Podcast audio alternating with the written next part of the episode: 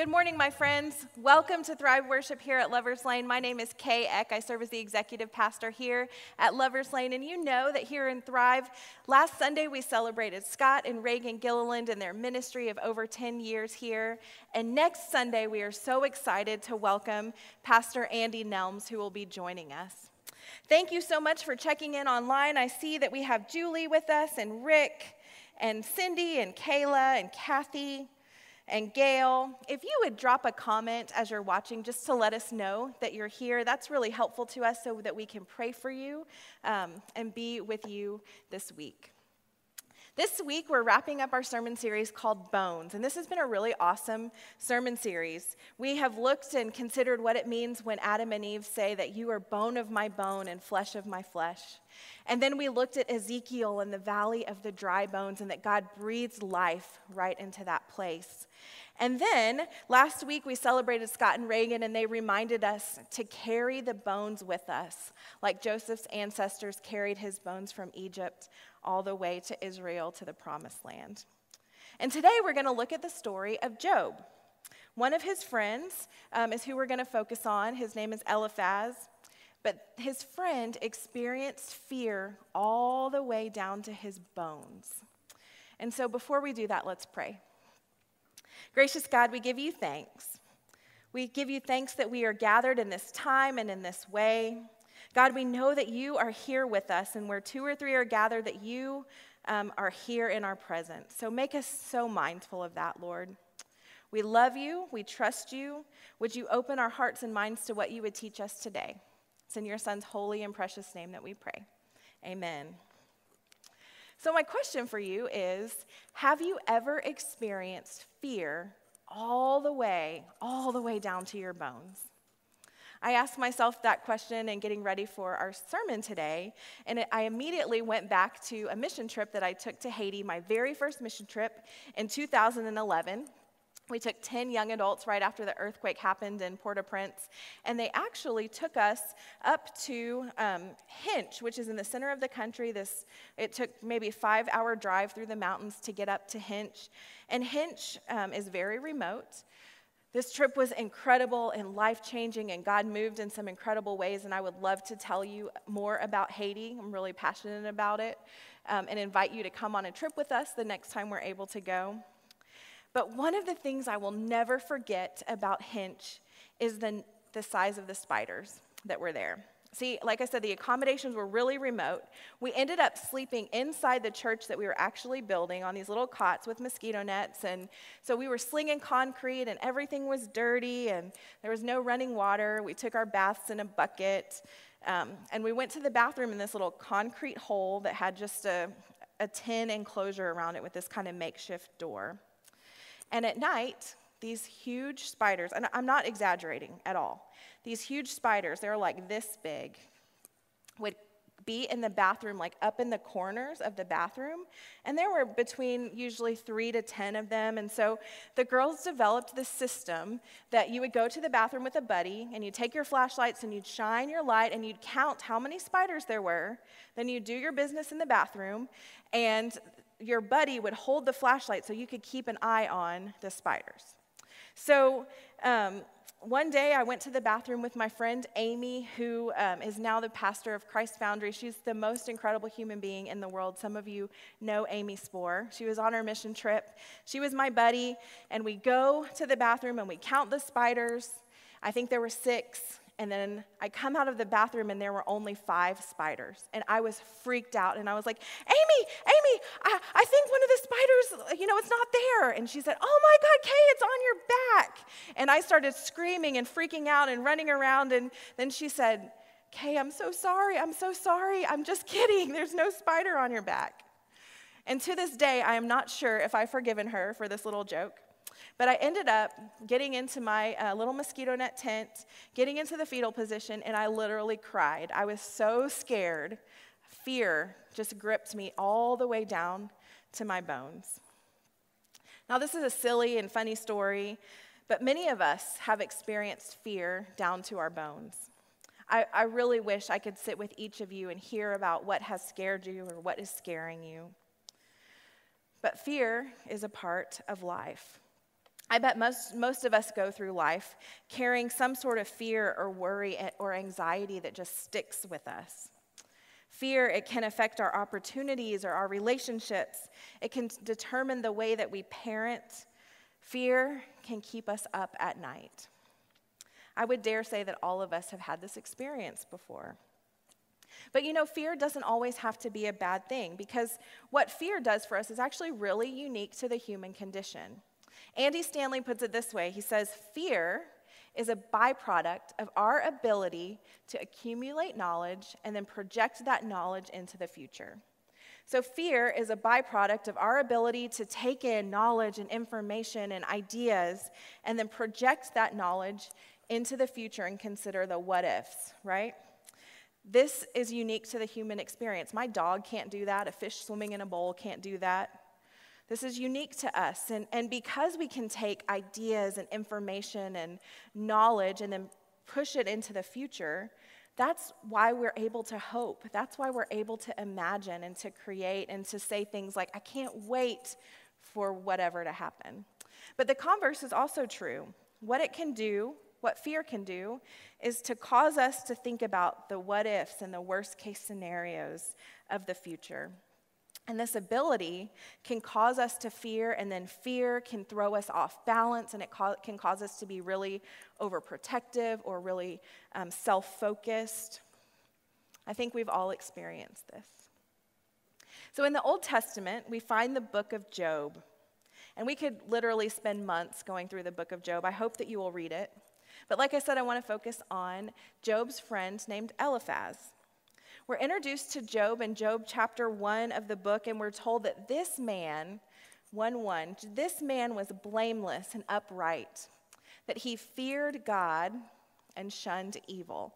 Job is blameless and upright. He feared God, and that's important for us. He feared God and shunned evil. Job was faithful to his wife, and he was kind to the poor, and he was generous with his workers. He was this wealthy landowner who had thousands of sheep and camels and oxen, and he had 10 children, and every day he would go to the temple and he would make an offering for his children and he would pray for them. Job's life was one of virtue and uprightness, and so much so that it drew the attention of God. God noticed him because he was different.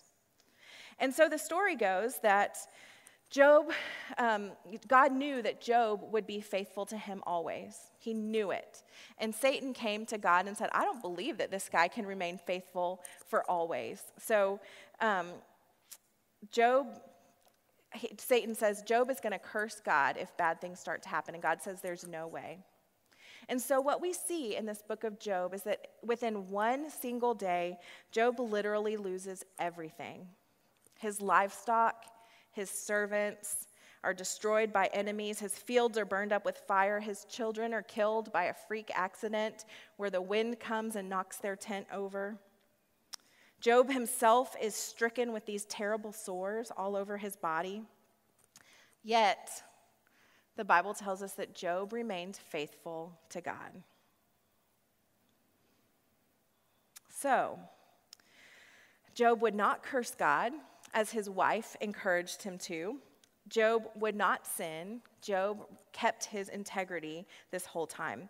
And so he goes on to this ash heap, and he is sitting, it's what we call sitting Shiva, for 7 days and 7 nights. He sits, and 3 of his friends come to comfort him, and they sit Shiva. Nobody says anything. They sit in silence, and the 7 days and the 7 nights is up, and finally, Job just cries out to God. He can't help but cry out to God and to look for the comfort that comes from God. But his friend Eliphaz, he's got stuff to say. He's been sitting there for 7 days with his buddy, and he's not going to have it anymore. He just can't keep quiet. So he launches into this monologue about how Job must have sinned. Job must have had some secret sin in his life to incite this tragedy that he's experiencing. He says in Job 4:7, he asks this question, who being innocent has ever perished? Where were the upright ever destroyed? So Job, essentially, you're reaping what you sowed. You could not have been blameless after all. All of that suffering that you're experiencing must be a result of something that you did, Job. So side note here, this isn't the type of theology that I buy into or that we buy into. I don't believe that God causes bad things to happen to us.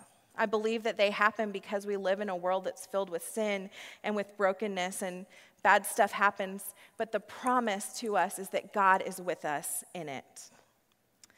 But then Eliphaz, he goes on and he talks about this dream that he had. And starting in verse 12 of chapter 4, he says, I had this dream and this ghost or this spirit came across my body, and I got goosebumps and all the hair on my body stood up, and a fear and trembling shook me all the way to my bones. It seized me and made me shake all the way to my bones.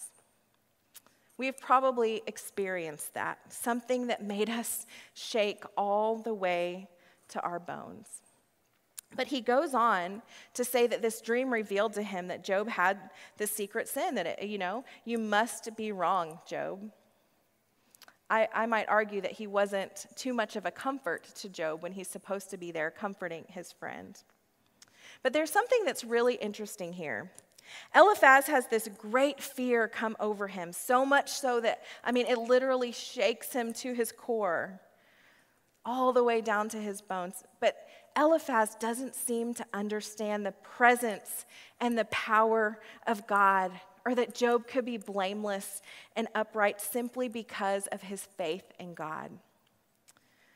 Job 1:1, like we looked at, it says, Job feared God, shunned evil. So there's something to this fear of God that is different from the fear of projecting knowledge into the future, which is what Eliphaz does with his dream. He takes that knowledge, he projects it in the future, he goes right to fear. This fear causes him anxiety and worry. And in an attempt to comfort Job, he actually does the exact opposite. He says that God, you should be afraid, Job, because you're doing something wrong. When God says, no, Job, do not fear. Do not fear. Do you know that in the Bible there are 365 references to the phrase, do not be afraid, or fear not, or don't be scared? Some sort of that is in the Bible 365 times. Perhaps we need to hear, do not fear, every single day, because fear really is a reality in our lives. However, there's this story of Jesus and his disciples that I want us to look at this morning, and might be somewhat familiar to you, but there are some central messages that Jesus teaches his disciples over and over, and one of them is do not be afraid. But just saying don't be afraid, it's easy to say and really hard to do, right? It's like Jesus is just like, stop. Just stop it. Stop being afraid. Just quit. Well, okay, Jesus, how do you actually do that? How do we actually fear not? How do we not let fear take control, especially when there are some very real things in the world that we should be afraid of?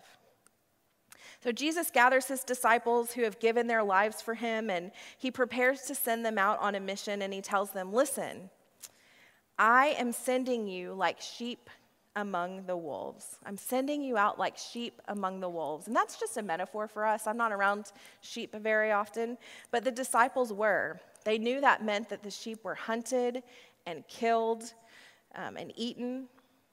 So Jesus essentially is saying to his disciples here, I'm sending you out like sheep among wolves, and you too will most likely be beaten and arrested, and perhaps even martyred.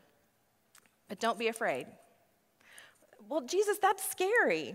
That's something that any normal human being would be afraid of. But he goes on to give them this example. Miss Jennifer talked about it in our children's moment. He reminds them that 2 sparrows cost literally a cent. They're essentially worthless to us. They cost half a penny. But they're not worthless to God. He says God cares for them and loves them. And he reminds them in Matthew 10:30, do not be afraid. You are worth more than many sparrows. He's essentially saying, don't be afraid. It doesn't just make the scary go away. Fear is a part of life, but what we do with that fear is what becomes so important. Jesus reminds him the disciples that God loves them and God cares for them and that they can face anything because of that. Jesus teaches this over and over. Do not fear. Do not fear. Do not fear. He teaches it to his disciples, and then there's this time when the disciples are really tested in it. It's kind of like they were in the classroom, and then he's like, hey, guys, let's go on this field trip and see if you're learning what I'm trying to teach you. And what I love about the disciples is that they get it wrong so often, but they try really hard. But in Matthew chapter 8, we read about a time when Jesus got into a boat, and his disciples followed him. That's what you do as followers of Christ. They get in the boat with him. And Scripture tells us in Matthew 8:23 that without warning, just all of a sudden, this furious storm came up on the lake so that the waves swept over the boat, and Jesus was sleeping. The disciples woke him up saying, Lord, Lord, save us, we're going to drown. But just imagine the sound of the thunder and the flash of lightning and the rain pouring down and soaking them all. I'm sure they had to scream at each other just to be able to hear. And then Jesus is just asleep. I mean, I don't know how you sleep through that, but Jesus was asleep. Or maybe he was faking. I don't know. But they're like, Jesus, get up. And it wasn't like a, hey, good morning, Jesus. It's like, Jesus, get up, help us. And what does Jesus say when he rouses awake? He replies, you of little faith, why are you so afraid? I bet Jesus was thinking, y'all, we've been over and over and over this. But he's kind and he reminds them they don't have to be afraid. He stands up. Maybe he stands up. Maybe he just props up on an elbow. And he rebukes the wind and he rebukes the waves, and all is calm. What happens here is that Jesus doesn't panic in the storm. Jesus doesn't panic in fear. The disciples are the ones who panicked.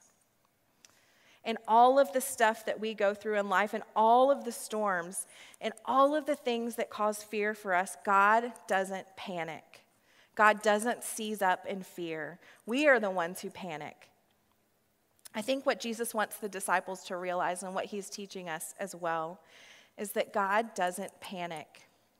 We're the ones who so often turn to fear, even when we're told to fear not.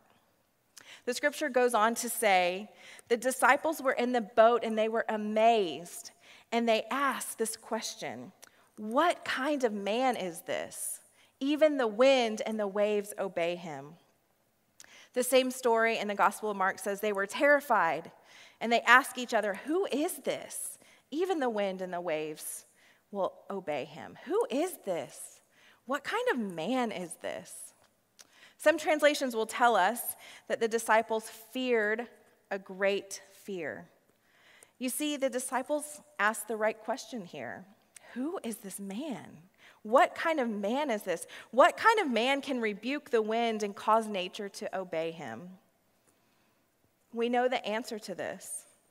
Jesus was not only man, he was fully divine. Jesus is God in and of God's self. And this question, what kind of man is this? It shows us they initially were afraid of the storm and all the stuff that was happening in the boat. But then they feared a greater fear. They feared something greater. They realized who was in the boat with them, the King of the universe, the master of the wind and the seas, the Savior of the world. That's who was in the boat with them, and they feared a great fear. They were in awe of God with them. They had a holy reverence or a holy fear of whose presence they were in, and for just a moment, maybe it was just a little fleeting moment, but their fear was overwhelmed by the presence of Jesus. The lesson of Jesus to the disciples is this: you don't have to let fear overwhelm you, because there is something so much more overwhelming. I will overwhelm you. I will overwhelm your heart with a peace that passes understanding. You don't have to let fear control your thoughts and your mind, because there is something more overwhelming. I will speak tenderly to you the words that just you need to hear. You don't have to let fear dictate your next move, because I am with you in all things, and we can do hard things together. You can trust me. You don't have to let fear be the centerpiece of your life, because there is something greater. I am greater, and I love you, and I care for you, and I am with you. So Job understood this something greater, right? Remember, Job 1:1 told us that Job was blameless and upright, and he feared God, and he shunned evil. Job was so overwhelmed. He was so overwhelmed with God's presence in his life that he had this holy reverence, this holy awe of God. And even in the midst of tragedy, remember, he lost literally everything. Even in the midst of tragedy, when he could have so easily succumbed to fear, he remained faithful to God with every ounce of his being. Job wasn't afraid because he knew God. He still faced suffering, he still faced terrible hardship, but he wasn't afraid because he knew the answer to the question, who is this man? He knew God. We don't have to be afraid because we know God too. The love that God has for you is overwhelming and greater than anything else that you will face in life. When we are overwhelmed with fear, maybe we be overwhelmed with the greater awe of knowing God's presence with us in all things. And so if we go back to the disciples, they watched as Jesus entered into Jerusalem the very last week of his life, and he entered to the crowds who cheered him and praised him. There was this great parade. But by the end of the week, the very same people who were cheering for him are ready to have him crucified. They arrest him, they beat him, they spat upon him, and he's crucified. And what did the disciples do again? They panicked. They got scared. They thought that Jesus must have been lying about everything that he told them. They thought they got it wrong. They hid, they lied, they denied Jesus. But then, 3 days later, they witnessed an empty tomb and a resurrected Lord, and all of a sudden, every single thing made sense. All of what Jesus taught them was true after all. Everything that Jesus told them was right. The resurrection then became about every single thing that they did. The resurrection changes everything. It wasn't just something that they talked about on Easter, but it impacted every single ounce of their lives and their ministries. I think the resurrection gave them confidence and strength and validated the answer to the question, who is this man? The world, it continued to be a really scary place, but the disciples were obedient to go into all of the world as Jesus told them to do in Matthew 28. They went into the world and they showed the love of God, and they went without fear because they knew this overwhelming presence of God with them. And that presence of God with us will cast out all fear. They didn't have to be afraid of being beaten or rejected or martyred, and most of them were. But they went knowing the great fear of the Lord. They, like Job, knew what it meant to fear not. And they went on to change the whole course of history. Perhaps this idea of fear not is what changes the world after all. So what does it look like for you, my friends? What does it look like for you to name your fear, but allow yourself to be so overwhelmed with the presence of God with you that then leads us into great hope? Can you imagine what our church would look like if we rejected evil and injustice and oppression without fear, but knowing and claiming the overwhelming presence of Christ in those places? What would our world look like if we lived without fear of the other, without fear of rejection, without fear of destruction, without fear of sickness? What would the world look like? What would it look like for us collectively to be so overwhelmed because we know who this man is? We worship a resurrected Lord. And when we worship a resurrected Lord who conquered death, we can fear not because we know where to fix our attention and our affection. For those places that cause fear all the way down to your bones, I pray that you will be able to allow the resurrected Christ to be with you there. We know the resurrected Jesus, and because of him, we can go on to change the world without fear. Fear not, my friends, for God is with you. Let's pray. Gracious God, we love you. We thank you that you are with us in all of the storms, in all of those places that cause us to shake all the way down to our bones. Lord, would you meet us in that place, and would you overwhelm us with your presence? You've done it over and over and over for us, Lord, and we know that you'll continue to, because you are good and you are faithful, and we trust you and we love you. It's in your name that we pray.